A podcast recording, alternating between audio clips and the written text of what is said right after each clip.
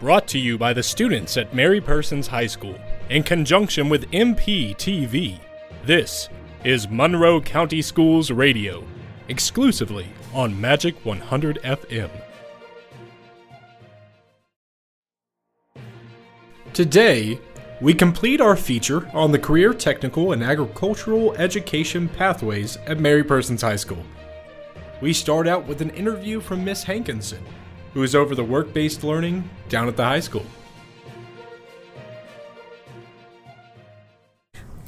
Hi, I'm Sadie Eisenhower with MPTV. This interview is one in a series about the career, technical, and agricultural education pathways at Mary Persons High School. You do in your pathway. Well, I teach work based learning, and it is not a pathway in and of itself. It kind of just tacks on to the other pathways. So, let's say a student finishes a pathway in business and they wanted to um, expand it and go a little bit further and maybe see the business side of a company, they would do work based learning and then they could go outside of the school and be able to earn credit while working and learning a little bit more about the business pathway, construction pathway, healthcare pathway. We work with all the pathways, advanced academics, and any of the fine arts.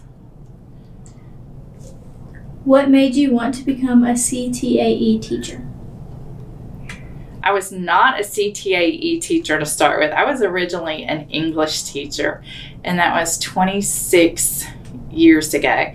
Uh, and I was um, I actually taught English to uh, to kids who had failed two or more times, so they really struggled with it.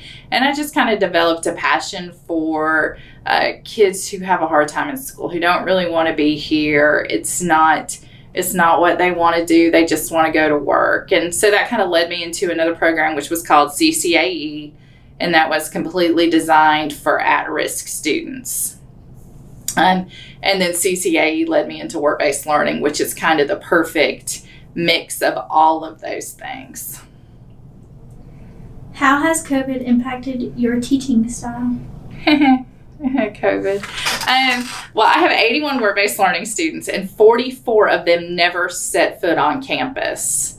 So it hasn't necessarily impacted my teaching style as much as it has impacted my workload. Just trying to um, track down students. If they owe me a piece of paper, I can't find them in a hallway or go see them in another teacher's classroom.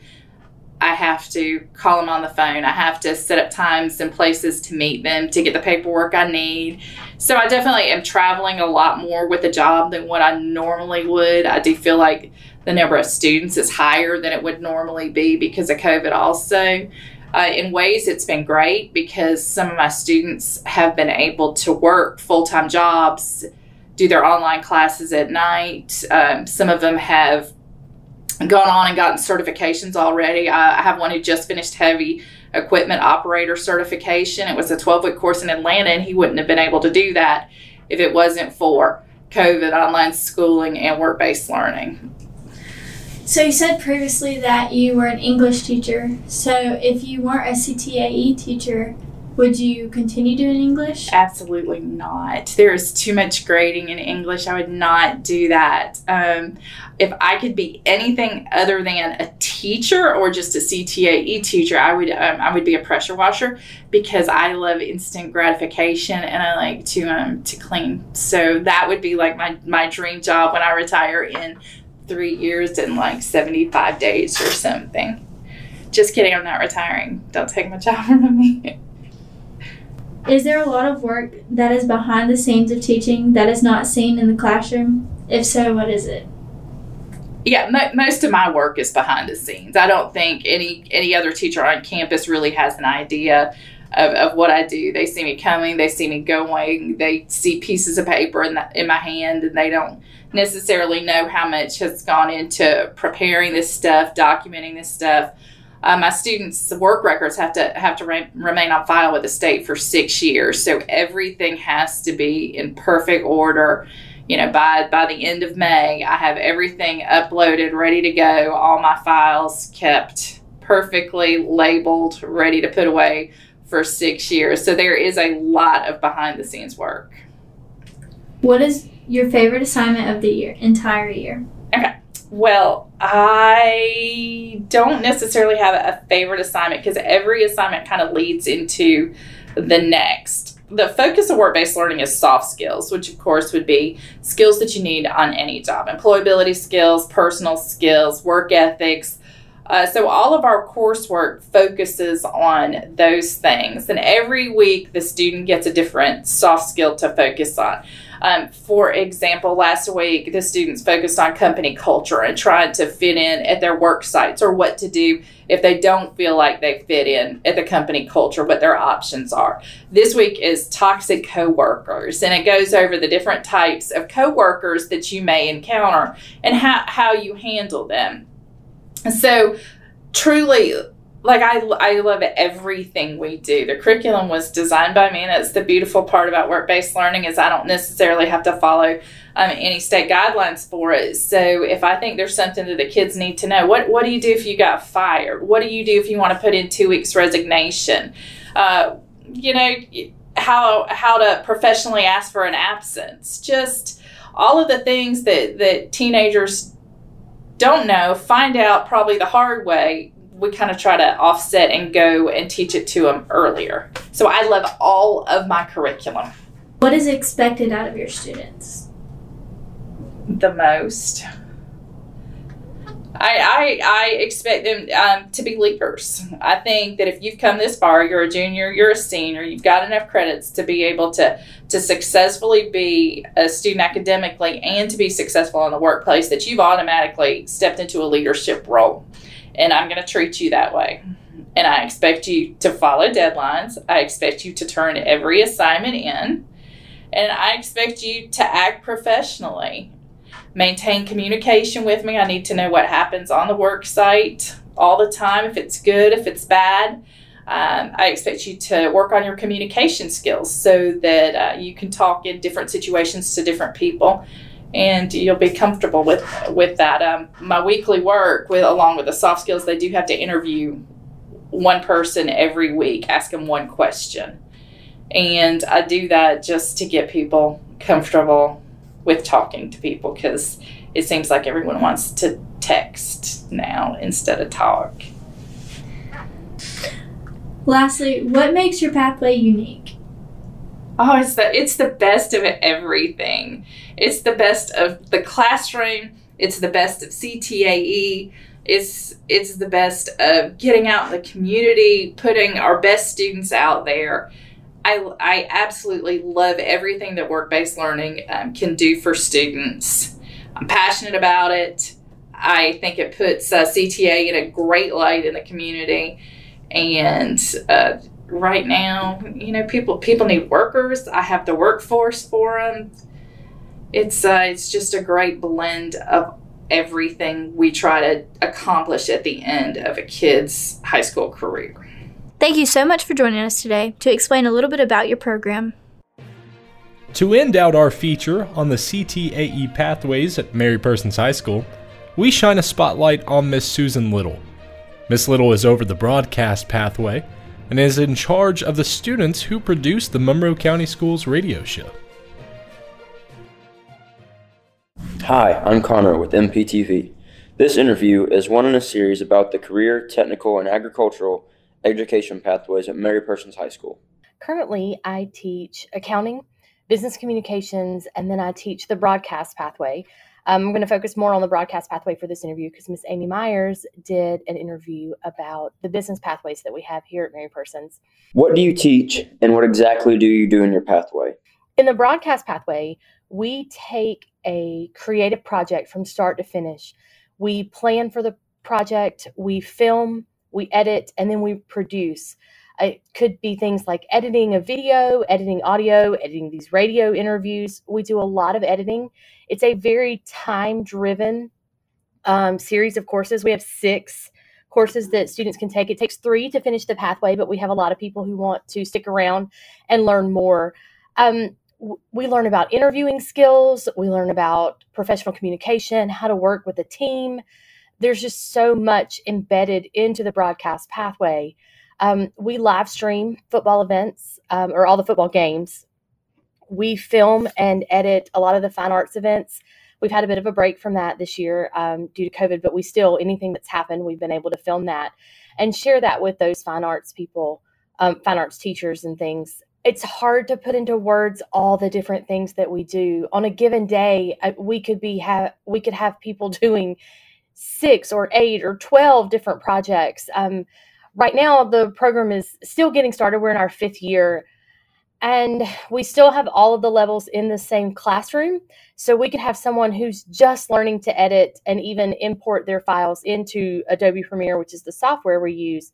And then we could have someone doing some advanced editing features such as adding filters as backgrounds or, you know, overlaying audio. There's just our experience levels are so different and it it works well that way because the students who have more experience can help those who don't have experience. And it's just such a team effort and i think that's just the way it kind of has to be when dealing with anything broadcast. What made you want to become a teacher? As far as becoming a teacher i really cannot remember a time in my life that i did not want to be a teacher even as a child i set up my dolls and my my uh, stuffed animals and things and and made them go to school and take tests and i had a grade book it's kind of our family business. My parents were both teachers. My siblings both have been teachers at points in their life. So it's just kind of what I always knew. Um, and it's what I always wanted to do. I didn't really know what I wanted to teach until I got to high school and I took business courses. And I loved my teachers. I loved what I learned there. So I became a business teacher out of college. And then uh, four years ago, um, I added the broadcast, and it has been a challenge, but it has been a welcome challenge, and I've very much enjoyed transitioning into a more creative way of teaching. How has COVID impacted your teaching style? COVID rocked my teaching world. Um, even though I thought I used a lot of technology because I teach in a computer lab and we use cameras and and very complicated equipment, I, just going online completely for a while was just so different for me. I had to think differently about the way I approach things, the way I assigned things, um, making things available for students who were at home all the time versus students who were in class, having the technology that they could use at home. We had to order some extra things for them to be able to do some of the video at home. We found online video editing software that they could use. It just really changed the way that I had to approach things and even though it was really hard and it's still still hard um, i think it's been a good change and there are a lot of things that i will keep to think about not having to have the best equipment to film um, and just to be able to whatever you've got you can use it. You you don't have to have the fancy stuff. You can make really neat videos really cool projects with just a phone and maybe a microphone, maybe just your phone's microphone. So I think a lot of that'll stick around and we'll be able to do more with less in the future. What would you be doing if you weren't a teacher and why? If I were not a teacher, honestly, I can't imagine doing anything else. Like, I love being a teacher, I love teaching high school students. Um, I don't want to do anything else. Like, this is absolutely where I need to be, where I want to be my pathway is unique because of the final product. We produce a weekly news show. Um, there's not another pathway that produces a weekly news show. We do this radio show.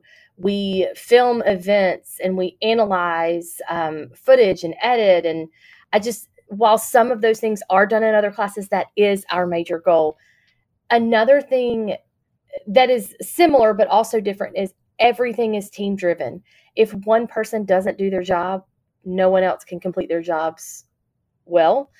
And um, I think that's kind of different because a lot, at least in the other classes that I have taught, students can do their thing. And if other people don't do theirs, it's fine. It doesn't affect them as much.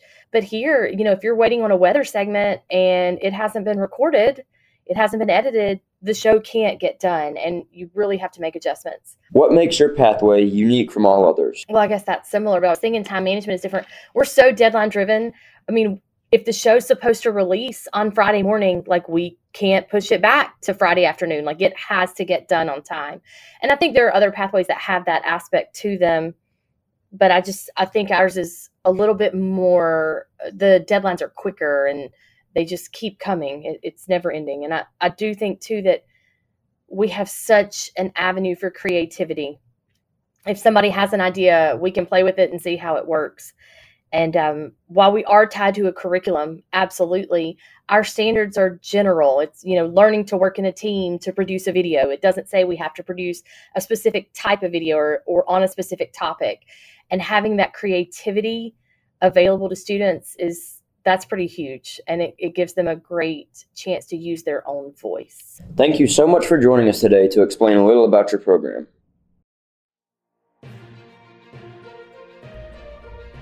Up next, we change gears just a bit and catch up with Roger Onstad, the Director of Facilities and Maintenance at Monroe County Schools.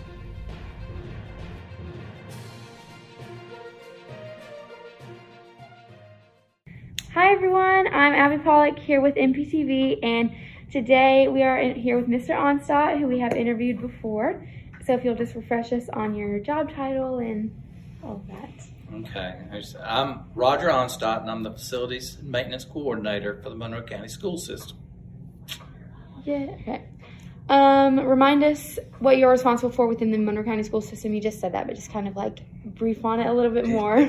Okay, I'm responsible for all the physical facilities that are owned by the Board of Education. I'm also involved, involved with uh, new construction, renovations, athletics, equipment purchases, auditing facilities, and just the day-to-day operations of the school system. Um, currently, you're working on constructing new classrooms and new buildings to the middle school.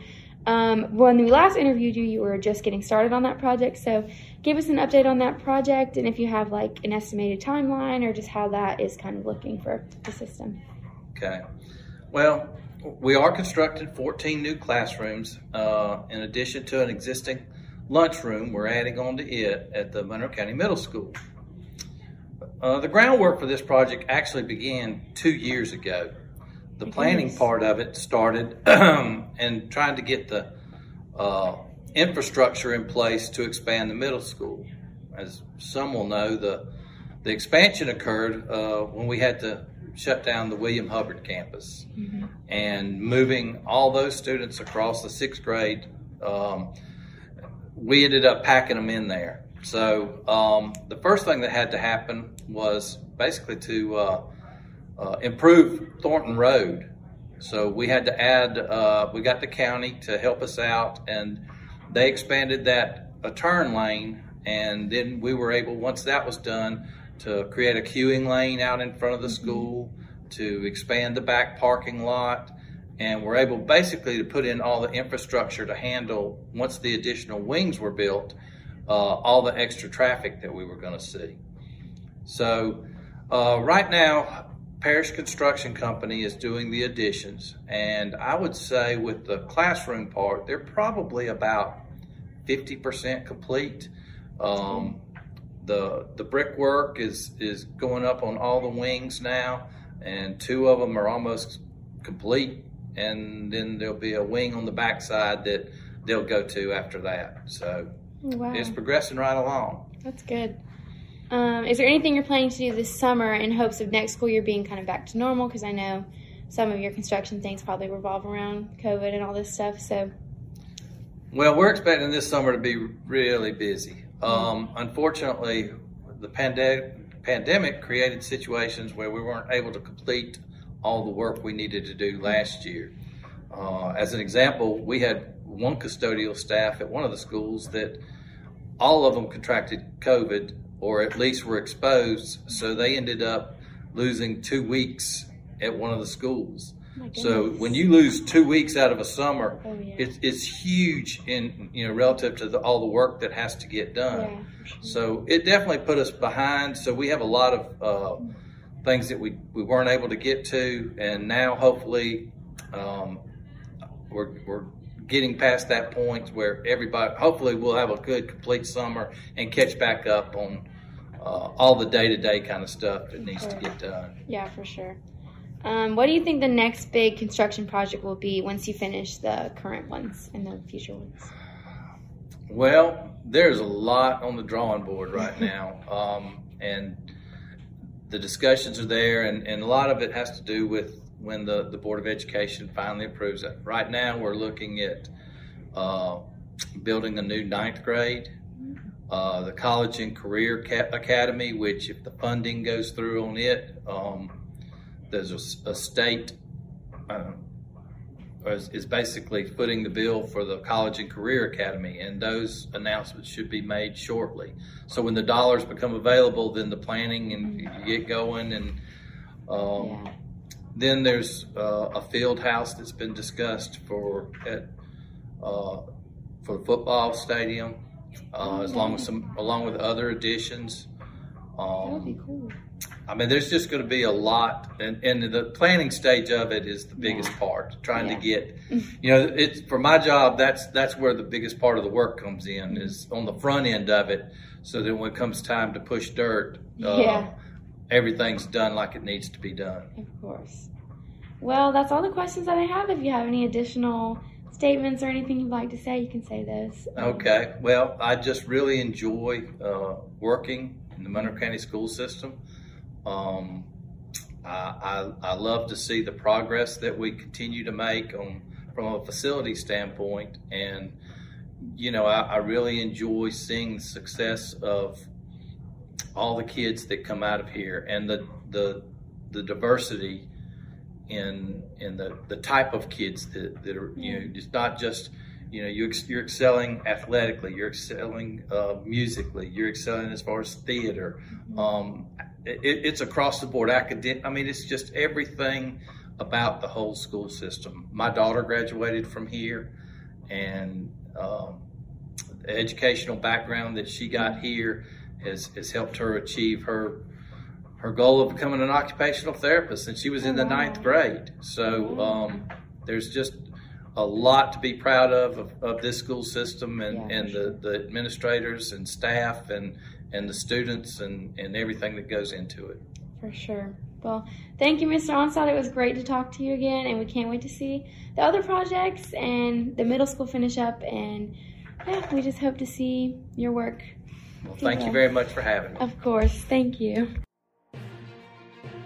To end out today's show, we interview Rebecca Stone, the new president and CEO of the Forsyth Monroe County Chamber of Commerce.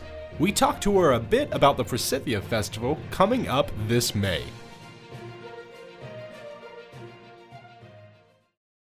Hey everyone, my name is Madeline Scott and I'm with MPTV. Today I'm going to be speaking with Rebecca Stone to learn a little bit more about the Forsythia Festival. What is the Forsythia Festival for people who do not know what it is? The Forsythia Festival is a 30, this will be the 34th annual Forsythia Festival in Forsyth, Georgia. It's a two day arts and crafts extravaganza, um, and we also have a lot of food vendors that come. We're very, very careful when choosing our vendors to make sure that they are all very unique. So, that being said, every product is handmade. Um, so there's nothing like manufactured. Um, we have lots of reeds and um, jewelry, soaps, all kinds of body care products, um, dog products like bandanas and collars, and everything is handmade. Um, we also don't have any food vendors that have the same product. So if you're going to stand in line to get a steak sandwich, one place, you would have to go stand in line somewhere else to get a sausage dog. What is the history of the Forsythia Festival? The Forsythia Festival was started, like I said, 34 years ago by a um, group of Forsythians, folks from Forsyth, that thought it would be fun to have a little community weekend show, and it has just grown from there. The um, show happens the first uh, or the second weekend in March. Historically, it's always been held at that time. Um, however, you know, this year due to COVID, we weren't able to have it um, at the first part of March, so we have decided to postpone until later in May. But we are just extremely excited for the opportunity to get to have the festival, and we are getting nothing but positive vibes all around from our vendors and the community and the business community. Everyone is very excited about the festival. Oh, yeah, I definitely know people are excited. It's something that I look forward to every year as well. What things have like changed about the Forsythia this this festival this year? I know you kind of mentioned the date had to change, but are there other things that had to change this year? Well, yes, ma'am. Um, in general, normally on a on a regular year, um, we have anywhere from ninety to hundred vendors. We're probably not going to have that many this year. Um, you know, a lot of that is due to the spacing. We have a uh, limited footprint um, for the festival in the area that we have it. So, uh, to keep everybody safe and to not pack everything in there, um, you know, we are going to spread them out a little bit more. Um, try to enforce that social distancing as best we can.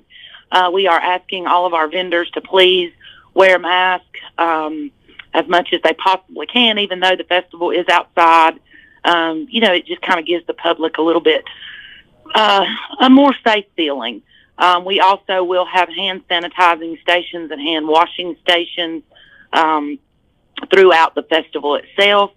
And we are also asking our vendors um, to go ahead and make sure that they kind of clean every 30 minutes or so in between batches of customers. Can you give us a general overview of some important dates for the Forsythia? Thursday evening, May the 20th, we will host our annual business after hours to kick off the Forsythia Festival weekend, and that will be held at uh, Middle Georgia Realty. Cunningham Realty is doing that. Mm-hmm. So we ask that the business owners, the downtown community, drop in and visit with us then, and there'll be lots of fun and prizes and food there also. Oh, cool. And then the festival itself will begin on Saturday, May the 22nd at 9 o'clock a.m and go through 6 p.m. And it will be Sunday from 11 until 5. Historically, we've had live events, uh, the stage, you know, our, our Faith Fest, which is a very well attended concert mm-hmm. uh, featuring, um, you know, faith music. But this year, we kind of decided not to do any of that due to the gathering of the large crowd. Yes. With the festival itself, you know, you're you're you can move around and, and kind of keep your distance from folks, but getting in a tight area such as the church for the Faith Fest or having the community stage with the live performances, we just wanted to kind of stay away from that this year. But we are looking forward to growing those events and bringing them back next year. Where can people find information about the Forsythia Festival? Well, right now, um, our website is under construction for the festival itself. There was a lot of things that needed to be updated and changed, and we have our graphic design internet folks on that. We're hoping that that will be up soon, so you can check back there at forsythiafestival.com. Okay. Um, we also have Forsythia information on our Facebook page, and that is at Forsythia Festival on Facebook. Um, I keep that pretty updated. Okay. And then they're welcome to always contact me. I'm Rebecca Stone, the president and CEO of the Chamber of Commerce, and I can be reached at 478 994 9239 Monday through Friday. Okay, thank you so much for that. Um, and then I just have one last question. Um, what is your personal favorite part of the Forsythia Festival? Ah, gotta say the food. Love those funnel cakes. Do you have a particular favorite food truck or something like that that you recommend everybody go to? Um, no, they're all good. They're all delicious. Every single one. We hand pick them all, and they are each unique in their own way and all delicious. Cool. Well, um, just wanted to say thank you so much for taking time out of your day to let us interview you. Um, and we are looking forward to the Forsythia Festival. I thank you for giving me the opportunity to talk with you today, Madeline, and we appreciate everything that you guys do for our community at Mary Persons, and thank you all for being such uh, well-rounded business folks. Thank you for tuning in to Monroe County Schools Radio, exclusively on Magic 100 FM. Have a great week. Remember to be a champ. And as always, go dogs! The thoughts expressed in this segment represent Monroe County Schools.